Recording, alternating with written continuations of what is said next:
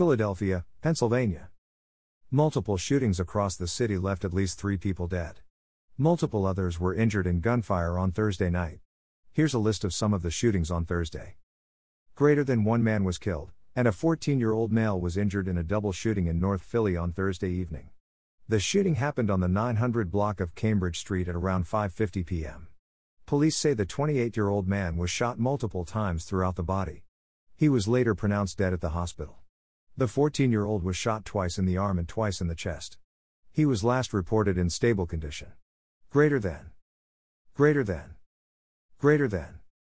Greater than in West Oak Lane, a 25 year old man was shot in the neck and killed on the 1500 block of West 65th Avenue, at around 3:45 p.m. on Thursday afternoon. Greater than. Greater than. Greater than. Greater than in North Philly, a 23 year old man was shot seven times, including once in the head. The 23 year old man was killed at around 6:15 p.m. on the 900 block of North 11th Street. Greater than. Greater than. Greater than. Greater than in North Philly, another double shooting left a 21 year old man in critical condition. The shooting happened at 20th and York Streets, at around 6.15 p.m. Police say the 21 year old was, was shot five times and was last reported in critical condition. An 18 year old man was shot once in the foot. He was last reported in stable condition. Greater than. Greater than. Greater than. Greater than in Hunting Park, a 20 year old woman was critically injured in a shooting on the 4000 block of Old York Road at around 5:30 p.m. The woman was shot once in the neck, once in the side, and twice in the back. She was last reported in critical condition. Greater than. Greater than. Greater than. Greater than courtesy CBS 3 Philly. Philadelphia, Pennsylvania. 39 year old Charles Sally, aka Dark Lo, was sentenced to 7.5 years in federal prison on Friday for threatening a witness in a federal case. The case in question involved Lo's OBH, original block hustlers, crew, and their leader Arab aka Abdul West.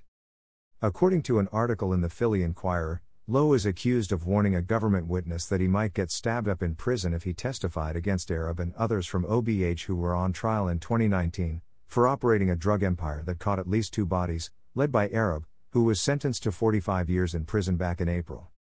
Federal prosecutors said Lo escaped the drug indictment that took down Arab and the rest of the crew because he had completely left the drug game after doing a few state bids.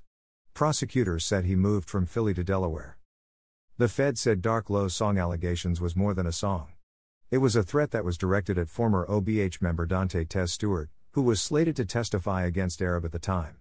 Tez and Arab were being charged in state court for allegedly killing a drug rival. Tez made a deal with prosecutors in hopes of reducing his sentence in the state murder case and the federal drug case he was part of. Days before Tez was scheduled to appear in court, he received a letter from Ron Harvey. Harvey was a member slash co founder of the notorious Philly Black Mafia, who were known for catching bodies and other crimes in Philly, back in the 1970s. Lo used Harvey's name as his rap alias. Lo began the letter by asking, What's up, Stuart Little? The letter went on to warn Tez that if he testified, he would be stabbed in prison, and his baby mama would be raped. When Lo was confronted by the feds about the letter, he immediately confessed to writing and sending it to Tez. He denied that the letter was meant to be a threat, though.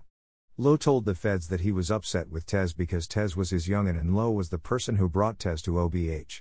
The feds agreed to drop a gun charge against Lo if he pled guilty. When he was arrested at his house, federal agents found a gun in Lo's house. That would have been another 15 years Lo would have been looking at, for being a felon in possession of a firearm, had he not taken the plea deal. He was also ordered to pay a $10,000 fine, on top of the 7.5 years in prison.